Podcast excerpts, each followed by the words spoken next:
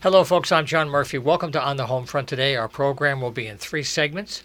Uh, first, we're going to begin with the good people at the Bradley Playhouse. They're opening a chorus line on August 4th and we have the director and two cast members with us to launch the show. For the second half, we're going to have people from CLICK, the Cooperatively Licensed Community Kitchen. That is an organization that's a small business food incubator, and they have some events happening this summer we're going to talk about. And then uh, for the third part, we're going to focus on uh, the whole issue of maternal uh, health care and care for the newborn. We've had a series of programs on recently about changes in hospitals in terms of health care delivery. There was a very big hearing in Hartford today we're going to talk about the hearing and share some audio with you for the third part of the show. Right now, though, we are going to focus on the Bradley once again. It's always nice to talk about live theater right here in our region, in the Putnam area. And we have uh, uh a, a cast member, Brenna Griswold, is with us. She plays Cassie in the cast of A Chorus Line. And sitting next to me, we also have the director. Uh, his name is Aiden, Aiden Horrigan. Aiden, welcome to the show. Good to have you all in the studio. Good to be here. And now, through the magic of 21st century technology, we also have Mark Cerrone on the phone with us. He plays Zach as well in the play. And I think we yeah, have you here, Mark. Thank you very much. We can hear you fine. Great. Okay, so maybe we'll have the director blast off with us and talk about uh, how you came to choose this incredible material for your next effort. I guess it's your second time directing. So, what made you want to jump into a, a piece with this kind of history? Well, we were looking at the uh, the Bradley. I'm, I also serve on the board of the Bradley as well. Um, right. And we were looking this year to do a, a theme of um, uh, screen to stage. Right. So all this year's productions were originally movies, and now we're we're bringing things to stage. So um, we chose Chorus Line because uh, I mean it's a it's a favorite iconic show. Yep, iconic. Um, and it's just uh, it speaks to the individuality of everyone and how uh, we all have our own stories, which is my favorite part of the show. So I want to chat with the cast members in a, in a few seconds, but since there's such a, a heart of music to the show, uh, how did you arrange for the staging and, and kind of planning of the songs and the and the performances? Um, well, luckily we have a, a great uh, musical director, uh, Justin Simone is with us, uh, and he has uh, he's brought us through. I think we all get the chorus line song stuck in our heads from time to time, anyways. Sure. Um, but yeah. then we also got so very lucky to have such a talented uh, uh, cast come out and audition, and we've pulled a few people in, and they are just uh, the the talent that we have, have t- has taken the the taken the uh, uh, the story and just run with it. Well, you know, it's a situation that is eternal. That is about the presentation and how you live, waiting to see if you got in or not in the process, either way. But since we have Zach on the phone right now, actually it's Mark, but uh, they're calling him Zach lately. Um, so maybe talk about this huge character and why you chose this particular one and how it connects to your own experience. Oh, thanks. Uh, well, yeah, I'm I'm really excited to be cast in this role. I, I have not done this show before, but Bradley was was slated to do it uh, about two decades ago, uh-huh. and uh, I auditioned for it then, and there just wasn't enough of a turnout as far as actors that can sing and dance and act. So the show oh, got yeah. changed to a different show, which uh, which I was still a part of, but I just kind of felt that longing, like, man, I really want to do a chorus line It's just this iconic show, and I, it was kind of on my bucket list of shows I wanted to do. Mm-hmm. So I was really excited to hear it, it was coming back, and uh, and when I you know when it's cast as Zach, I was I was thrilled. It's, it's a great part. He's a complex character, and um, I, I, I do get to be part of the singing and dancing, dancing, but also um, just a lot of a lot of great dialogue and a lot of interacting with the characters. I really probably the only character who interacts with every other character, and uh, it's it's just a it's a real acting uh, opportunity for me that I'm just thrilled about. How much time did you all have to do the run throughs and the rehearsals and getting all your blocking and your rehearsals down? How'd that work out time wise? You could go on forever, but you know you put in a lot of time. People don't know how much. Sometimes. Yeah, well, I wish it was forever. Um, we we uh, I believe we've had about ten or eleven weeks so far. Um, we have a few more weeks to go before August fourth, and we'll be putting in a lot of uh, a lot of uh, work in between there just to, to get everything ship shape, but it's coming along great. So again, once again, this is a chorus line August 4th to the 13th. If you want to follow their entire schedule, just go to the bradleyplayhouse.org and you can get everything for the entire season. Now we have one more cast member here. Cassie is in the house, and this is Brenna Griswold. So welcome to the studio, Brenna. Nice to have you here. Thank you very much. So maybe tell us a bit about the background that brought you to the Bradley and how you're handling uh, the incarnation of Cassie, who's also a role. I'm not going to give away what happens to her in the end, but uh, some people have a happy ending and others don't. But that's all I'm going to say. Yeah, well, I've been performing with the Bradley off and on since 2017. Uh-huh. Um, and I actually did this show elsewhere, and I did play Cassie.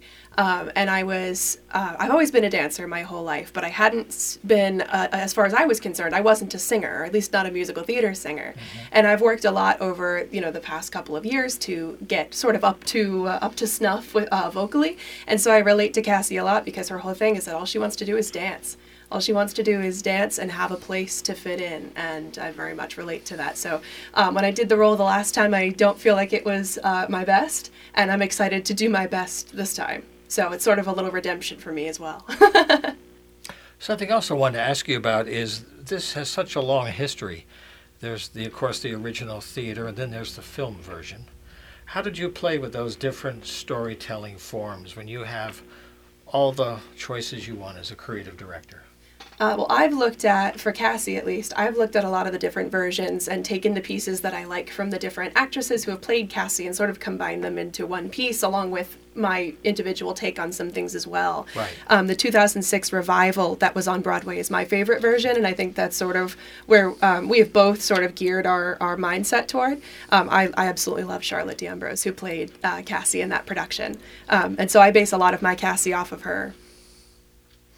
So, as the director, what was your sense when you went into this of uh, how you were going to design it, and as much control as you have over the actual presentation? But this is your second time directing this way, so it's a big experience, and I just wondered uh, you know, how it feels for you and what your hopes are to do more of this good work. Well, uh, an interesting thing about a chorus line is that it's set as an audition, um, which uh, I, I've come from an acting background and Brenna does as well. Um, and we've all been on that empty stage with the white line auditioning. Um, so it, it's amazing how much you can do with an empty stage. Um, there's not so much um, a set as there is uh, the uh, the actors make the story come alive. That's right. Yeah. Yeah, that's the dynamics. You know, the, it's kind of like uh, the story tells the set for each one. Mm-hmm. Yeah. So, Mark, thanks for hanging in, you know, hanging in with sure. us on the phone here. Uh, with the other work that you've done, uh, what is your sense today of of like regional theater across the state? I've noticed in recent years there's more activity, but I wondered on the performing side, when you're the artist looking for places to work, what's it been like for you uh, as an artist, as a performer, looking at regional theater across Connecticut? Well, it's you know the the pandemic certainly threw us all for a loop. Oh yeah. Uh, and I think it's made us appreciate live theater even more. Um, you know, I was cast in, in uh, the show Mamma Mia that the Bradley was going to do in uh, May of 2020, and we all know kind of what went down oh, around yeah. then. Yep. So the show got canceled ultimately, and it, and then you know theater was pretty much dark for a while. Oh yeah. And I think it made us appreciate uh, just how important live theater is and how that experience of not only being an actor on stage but being in the audience and being able to see actors in person and, and see live performances. It's really unlike anything else. I mean we all we all love our movies and and yeah. television but there's just an, an additional uh, experience that you get with live theater that you just doesn't really not compare to, to the other the other forms of uh, entertainment really. So i think uh, um, being able to, to, to, do a live show again is I, I appreciate it more than ever before. And uh, I think the audiences are also coming out uh, in appreciation because they, they missed it when it, when it was gone. Well, there's something I want to ask you all about too is the different ways people can get involved in theater. Uh, you know, kind of beyond what you see on the stage when it happens. When I've talked to the Dionysus uh, folks from Vernon or the Windham Theater Guild folks, there's a whole crew of volunteers that make everything happen. That you know, without their help, like the actors don't have a world. So I guess what I'm asking you in a general way is how can people get involved when they might be shy or hesitant or not think that some basic skills can be critical when you're doing theater and that these volunteers are opportunities for you to maintain continuity. People come and go, right? And how the theater can grow and get more plays that might involve more, uh, maybe more demanding work. Yeah, and the Bradley is a great place for um, you know getting involved, you know either on stage or off stage. Right. Uh, there's a bunch of volunteer positions as well, uh, like front of house things with ushering and and uh, Mm-hmm. box office and the concessions. Uh, but then also, you know, if if you're not so much someone who wants to start on the stage, we are always looking for people back back behind the curtain, uh, doing spotlights, running sound, uh, you know, moving set pieces, things like that. Um, but uh, you know, there's there's nothing like getting on that stage, in, in my opinion. Yeah, and also set painters and set builders, uh, people to work in the costume shop who have sewing skills and who don't have sewing skills, right. organizational skills. So there really is space for everyone in this theater, regardless of what your talents or your skills may be. There's a place for you at the Bradley. And some people don't know their talents or skills, and, and they find them at the, you know, they, they come and they say, oh, I really like painting the set or, or building the Yeah. set. So, That goes back to the days of the guilds when there was an apprenticeship and that was your path. That was how you got into it through those things.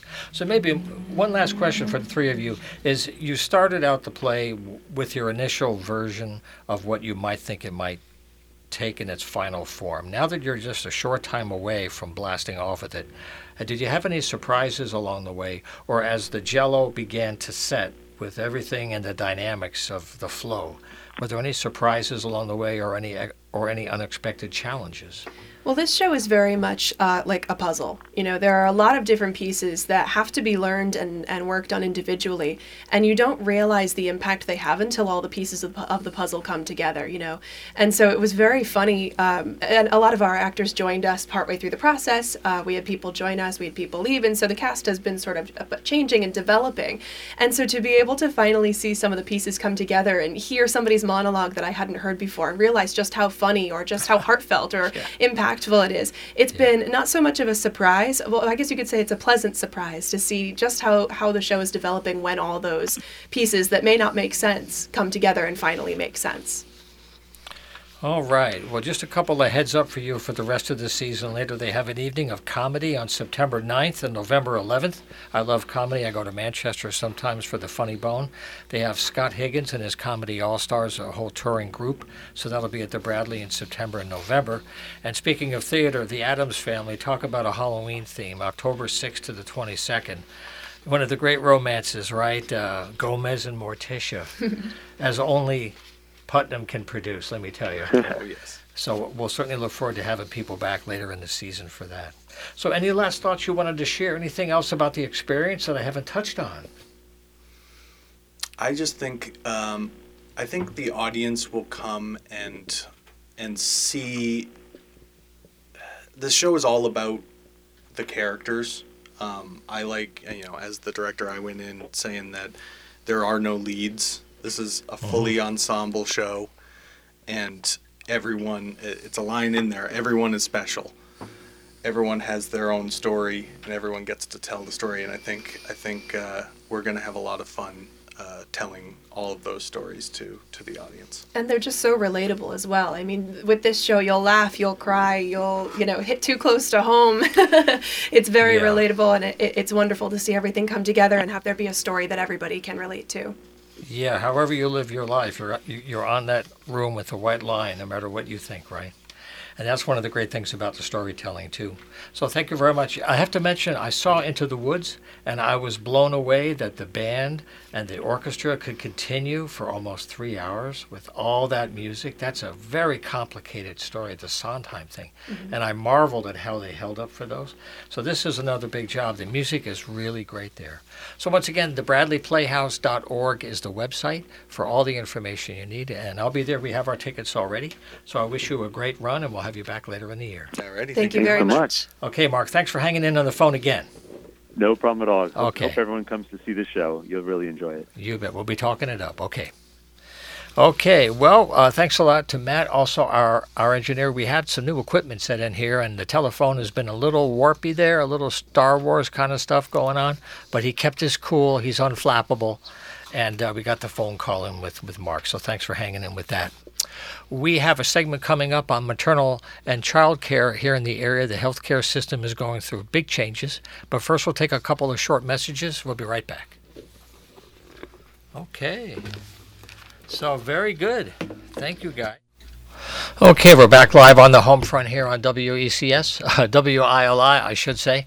Well, you know, that's a good point to make here. I'm here on Wednesdays from 5 to 6 here at WILI, AM 1400. We're also on YouTube, as you may know. And if you go to YouTube, you can subscribe. Every new show can be sent to you. And all of our 5 to 6 o'clock shows are available to you through YouTube now. So you can get it live when you can, but you can get it on YouTube anytime to keep informed with everything that's happening here.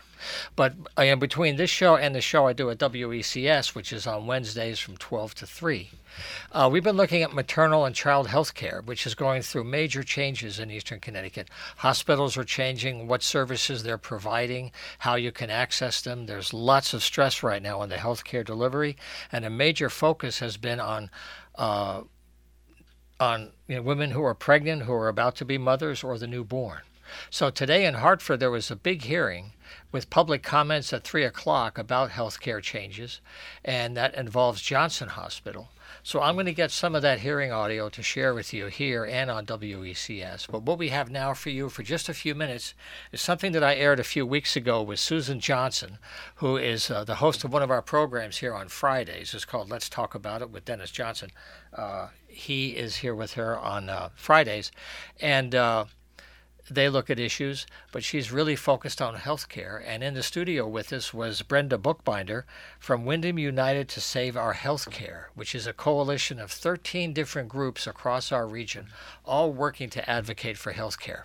So this audio is there as an introduction to bring people up to date about the bill that just got passed what the situation is that evolved that created such a controversy and how we're going to move ahead in the summer after the session is ended.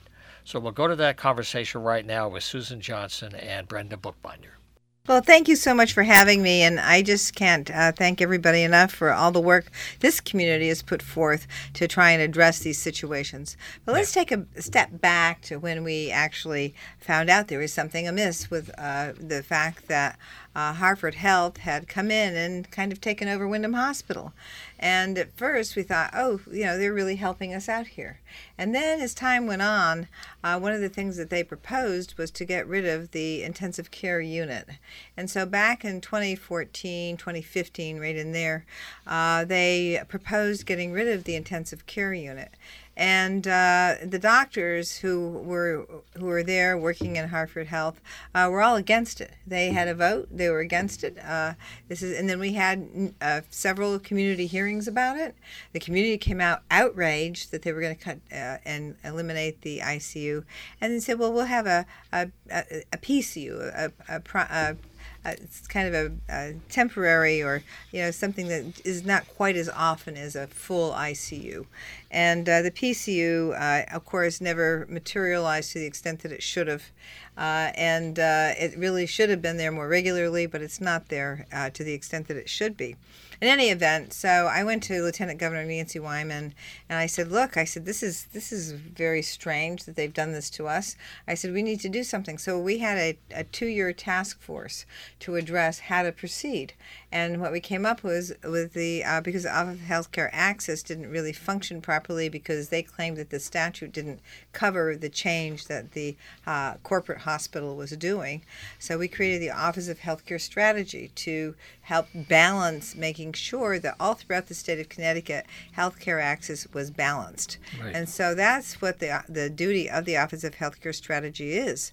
So then um, go a little bit further, and then all of a sudden they say, oh, I, you know, we don't have an ICU anymore, so I think we're going to have to shut down the maternity ward uh, and delivery services. So they didn't do anything about it by going through the Office of Healthcare Strategy because they were required. And so they went ahead and just did it anyway. And uh, so they were fined by the Office of Healthcare Strategy about $60,000. Hartford Health is now appealing that. And uh, to the, to the court, and because the Office of Healthcare Strategy is a regulatory organization and it has administrative uh, determinations, so it's not a regular. It's a court. It's an administrative process and then you can appeal their determinations to the court. So anyway, uh, so that's where we are right now. This this is still a situation where they ha- have gone against the law. They haven't been approved. Uh, they haven't been able to fully say how they're going to remediate the changes by not having maternity and delivery services. For example uh, one of the things that they talk about in terms of uh, ch- if a change is made, uh, what is going to be the consequence financially to all the providers and the people in the community. Well, guess what? It has a huge impact on our ambulance services here, uh, the Willimantic Fire Department and their ambulance services. They've taken over for a lot of the things that at one back in the day uh, would have been done right here in town, and there wouldn't have been a need to move people out of here and uh, by ambulance service. Another thing that's occurred uh, since this is since they have shut things down and not really told people and not been um, maybe in, in compliance with the Emergency Medical and Maternity and Delivery Law of 1986, which is called EMTALA. Uh, and what they've done is they've sent people out in labor away from the hospital, and uh, those people have had uh, births on the side of the road. They've had head-on collisions while they're in labor. But Uh, essentially, they're sending them to other. Yeah, they other sent him hospitals. To, they sent him to Backus. Yes. Okay. So anyway, so that's that's kind of like the brief history. So uh, we have been complaining, and thanks to the work of Brenda Bookbinder and the Windham uh, United to Save Our Healthcare group, uh, they've made enough uh, fuss about this, and also the people who are working to shut down the emergency and delivery services at Sharon Hospital in Western Connecticut have made a huge fuss. And uh, so this has caught the attention of our people in public health, and we put together uh, this bill, an act protecting maternal health, which creates birthing centers. And I just think that this is one way to address this because it's not just here in Connecticut. This is happening all over the country. It is. Yes. It is. It's a Okay. structural shift. Yes. And the, the highest level is how much of our health care do we want to privatize so that profit generation is as much a part of the mission as providing health care? Well, let me just say to That's the. Oh. double bind of the private sector. No? It's already privatized. Well, yeah, it's a matter of It's- degree. No, it's Well, privatized because it's either private sector. The only two public hospitals in the state, UConn and the Veterans Mm-hmm. Hospital. Only two. Everything else is private, nonprofit. Nonprofits are corporations, and they have the same rights as any other uh, corporation that's private. So this is private, private, private. The only thing that's public is the rules that we make governing them. And even those are done by a private nonprofit hospital association group that writes the rules. And I tried to get a copy of the rules, and so far they haven't given them to me. Yeah, there's a pause in that. I understand. yes, there is. that. But let it me- is private. So that's we have to really make sure that everybody knows this is private business. This is corporate business. Well, that's what I'm alluding to. Is at the national level, they're having big discussions about how to design the future of healthcare delivery. And when they look at huge amounts of money, how it gets used and where, then there are new decisions that can be made about how much to privatize, how much to go public. So these are long-term questions that we're in the middle of right now, which is, you know, it's always hard to bring it up on the radio because this is about today at the end of June 2023, but this thing has been going on for several years already. Well, in the insurance industry has taken over. The insurance industry Yep. uh, has has uh, created all the networks uh, with the hospital administrators, the providers, the doctors, the nurses. They're all um not being paid very much at all compared to the administrators in the insurance corporations. Those corporations are raking in the money, and nobody's watching. And there's all kinds of insurance plans that I could talk to you about, but we're not talking about that today. Yep. And I could spend a few hours on that. Yeah. but I want to bring in uh, our other guest, Brenda Bookbinder. I've had her on the program a few times over the last couple of years uh, up at WECS. It's good to have you in the studio Thank again. you. Good to be back, Mr. Murphy. So, ca- Absolutely. so can you talk about your work leading up to this whole process? Absolutely. Um, in the middle of the pandemic without a vaccine, uh, Right. the the shock of hearing an announcement in the paper, a one-time announcement that the maternity unit was permanently closed, my mouth dropped. I, I just did not know what to do, and um, spoke to Susan, and she said, "Well, come on the show. We'll do something about it." So that's the conversations that nobody asked the community. And so the idea of surveying the community with our masks and gloves and all the protective gear started during the pandemic. And um, we have 13 community groups that uh, comprise our organization. And we have written letters, we have testified. We, on the day of the certificate of need hearing, we had over 20 uh, community testifiers, three minute um, testify, telling their stories, telling about the impact of, uh, you know, not having what they had for uh, access to a safe and local maternity unit and the impact of not having family around, having an extra layer of stress and risk because Sure. giving birth it could go very simply You and it could know. go very clearly and Never know. and then it can go very complicated. So, Yeah. yeah. Um, I wanted to talk a little bit about. Um, I was at that uh, meeting about the ICU, and I remember uh, the community testimony, one after the other, about my life was saved because I was able to get to this ICU. Sure. We needed, and then when the pandemic hit, um, ICUs were needed. Uh, there was one day that there were 200 um, shortages of, of ICU beds in the state, and we had not one to give them. There was not one here. So um, all of that, I mean, the corporation could have just retracted and said, "Look, we're in a pandemic. We'll, we'll, we'll restore that to get through the pandemic, and then we'll Right. make other decisions." But once they have closed, they close things. Um, Well, you know, one thing the pandemic did painfully is expose all the flaws or weaknesses or inadequacies in what's been designed up to now. yes, indeed. Yeah.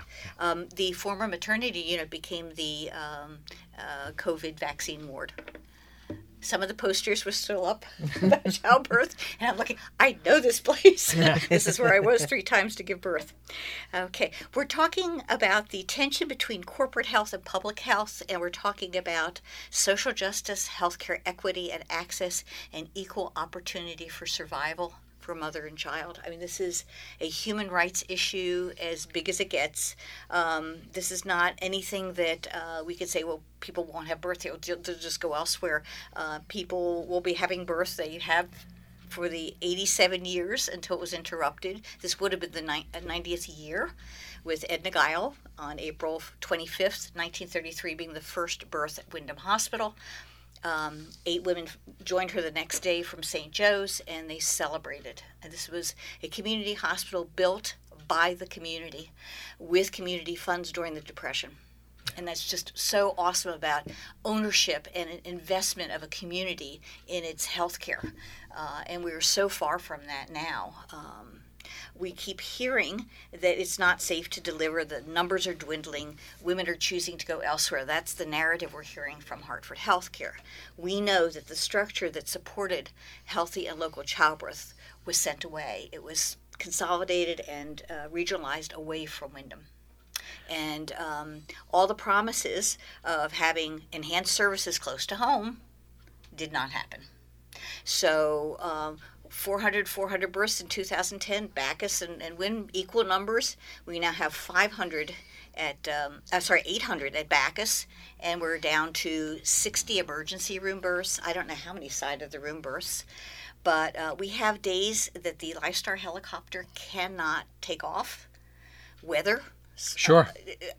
They can't, and these are ones that need NICUs, and there is no NICU at Backus, and so what do you do with a complicated birth that needs a NICU and you can't get there? Say what an NICU is, please. Yeah, there's, oh, it's some lingo there. I just lost. it. I was going to ask you. Neonatal intensive care unit. There It's an. ICU for new babies. Okay. Thank you for asking. Babies in distress. Babies serious in distress. And um, I listened to an expert on the birthing centers idea, and they said that about 80% are uncomplicated births.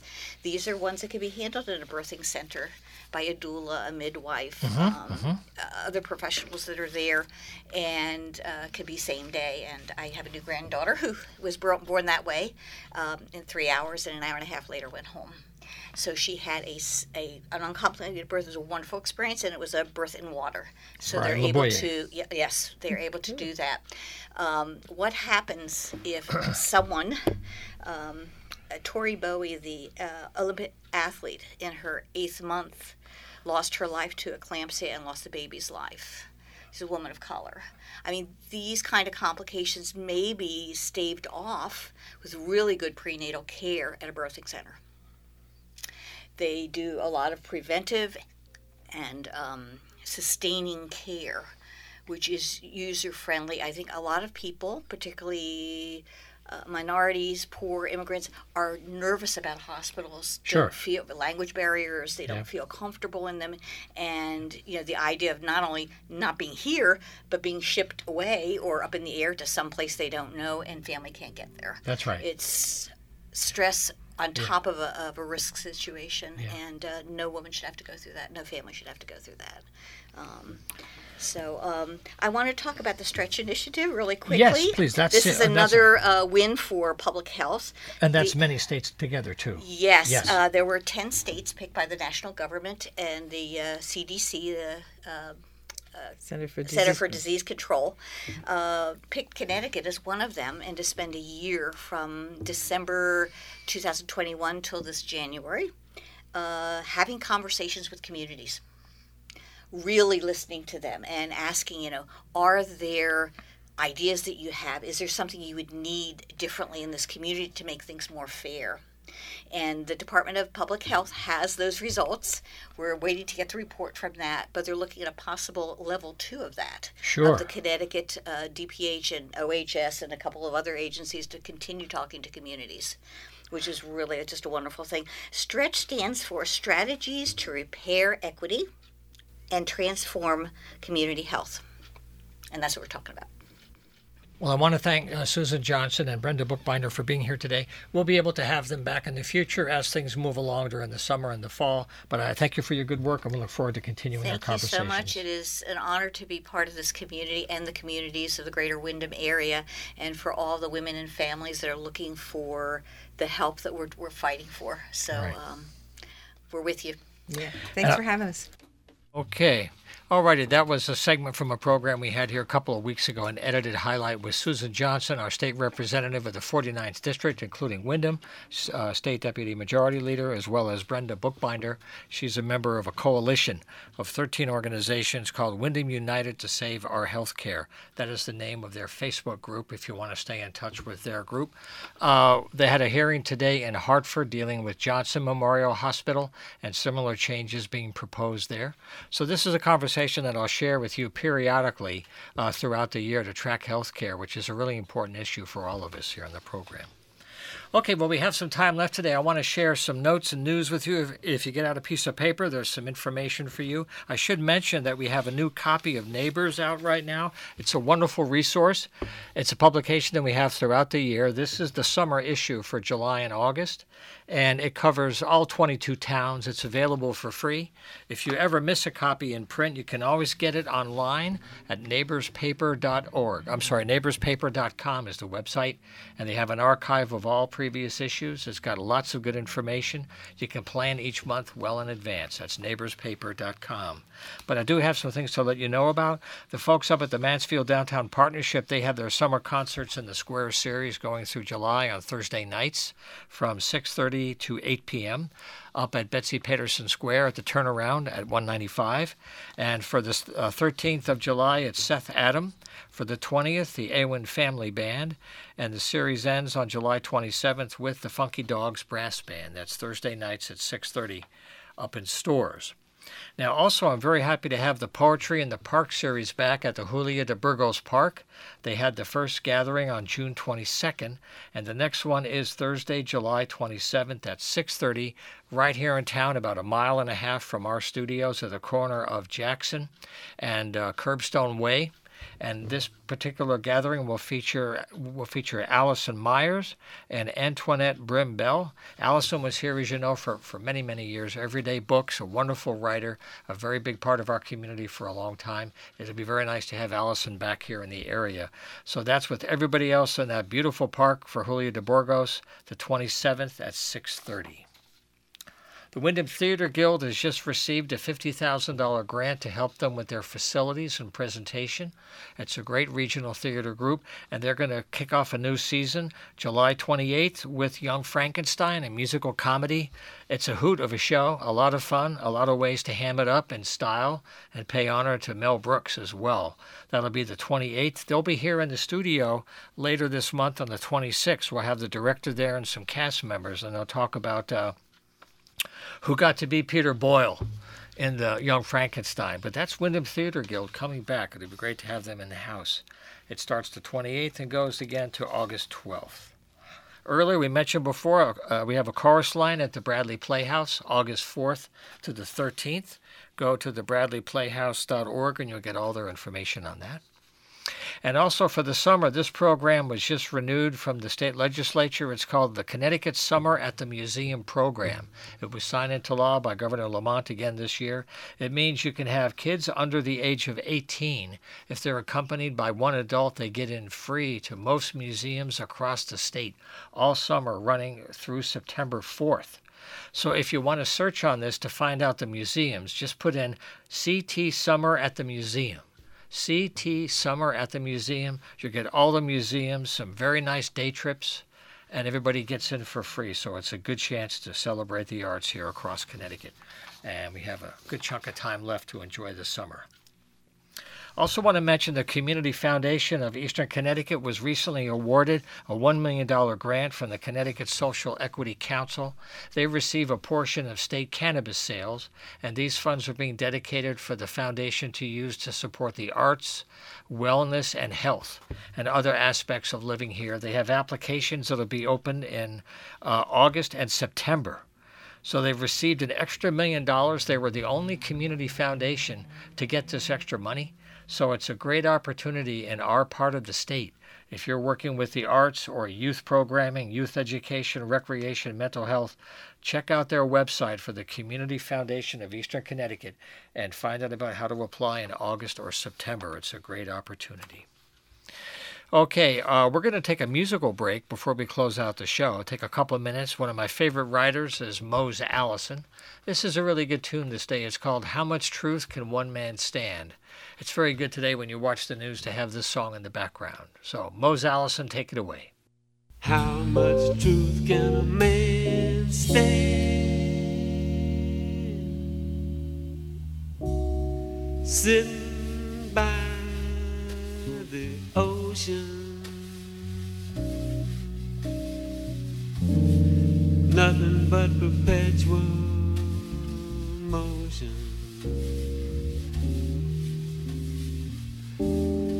Finger painting in the sand. How much truth can a man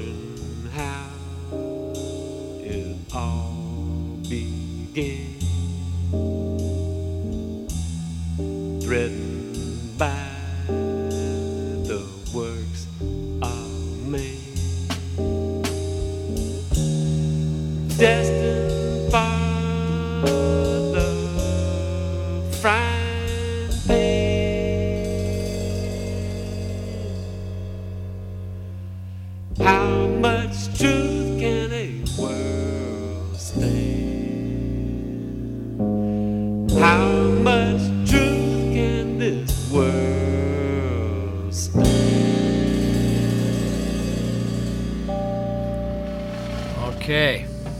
Mose Allison, thank you very much. This is one of his best albums called Western Man. If you like that song, he's got a bunch. Some food for thought with a little love, tongue in cheek, and a little cold observational humor. Thank you, Mose. A couple of more items I want to mention too. If you want to get involved, use the email. It's john at humanartsmedia.com. I'm getting stuff all the time that people want to have announcements. If you want to come in here and share the story, what I have here really is a storytelling engine. Each week we open the doors, and it's really about our guests. If you're on the show, we're on YouTube. If you're watching us, hello. You can get a link to share your story in your own media. So it's kind of where we're becoming a resource for you to become your own media production. So we hope you can do that. Just use email to join john at humanartsmedia.com. So before we go, I want to give you two more announcements about work in the field. One is about a folk and traditional arts community impact coordinator. So this is 15 hours a week of work for somebody who's connected to folk music and traditional arts, and they want to connect with traditional communities across eastern Connecticut. So the deadline to apply is Monday, July 31st. If you're a folk musician, or if you're tied to traditional arts, this might be an opportunity for you. Maybe you know someone. So have them contact the Cultural Coalition serving southeastern and northeastern Connecticut. I'll, I'll give out their website in a second. The other one is there's some grants coming up here. The Connecticut Humanities Council has a quick grants program. The deadline is August 4th. They have a program for the National Endowment for the Arts called Our Town about bringing art to local towns and cities. That deadline is August 3rd. And the last one is from the New England Foundation for the Arts. It's called uh, the New England States Touring Grant. That deadline is August 1 for all the six New England states. So if you want to find out more about these opportunities, go to the coalition's website.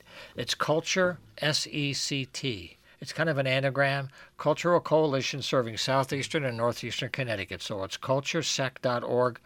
Write that one down. You'll get grants and news all year long. You can even sign up for a newsletter, and they'll send it to you every month with all this great information that I get to share with you once in a while on the radio.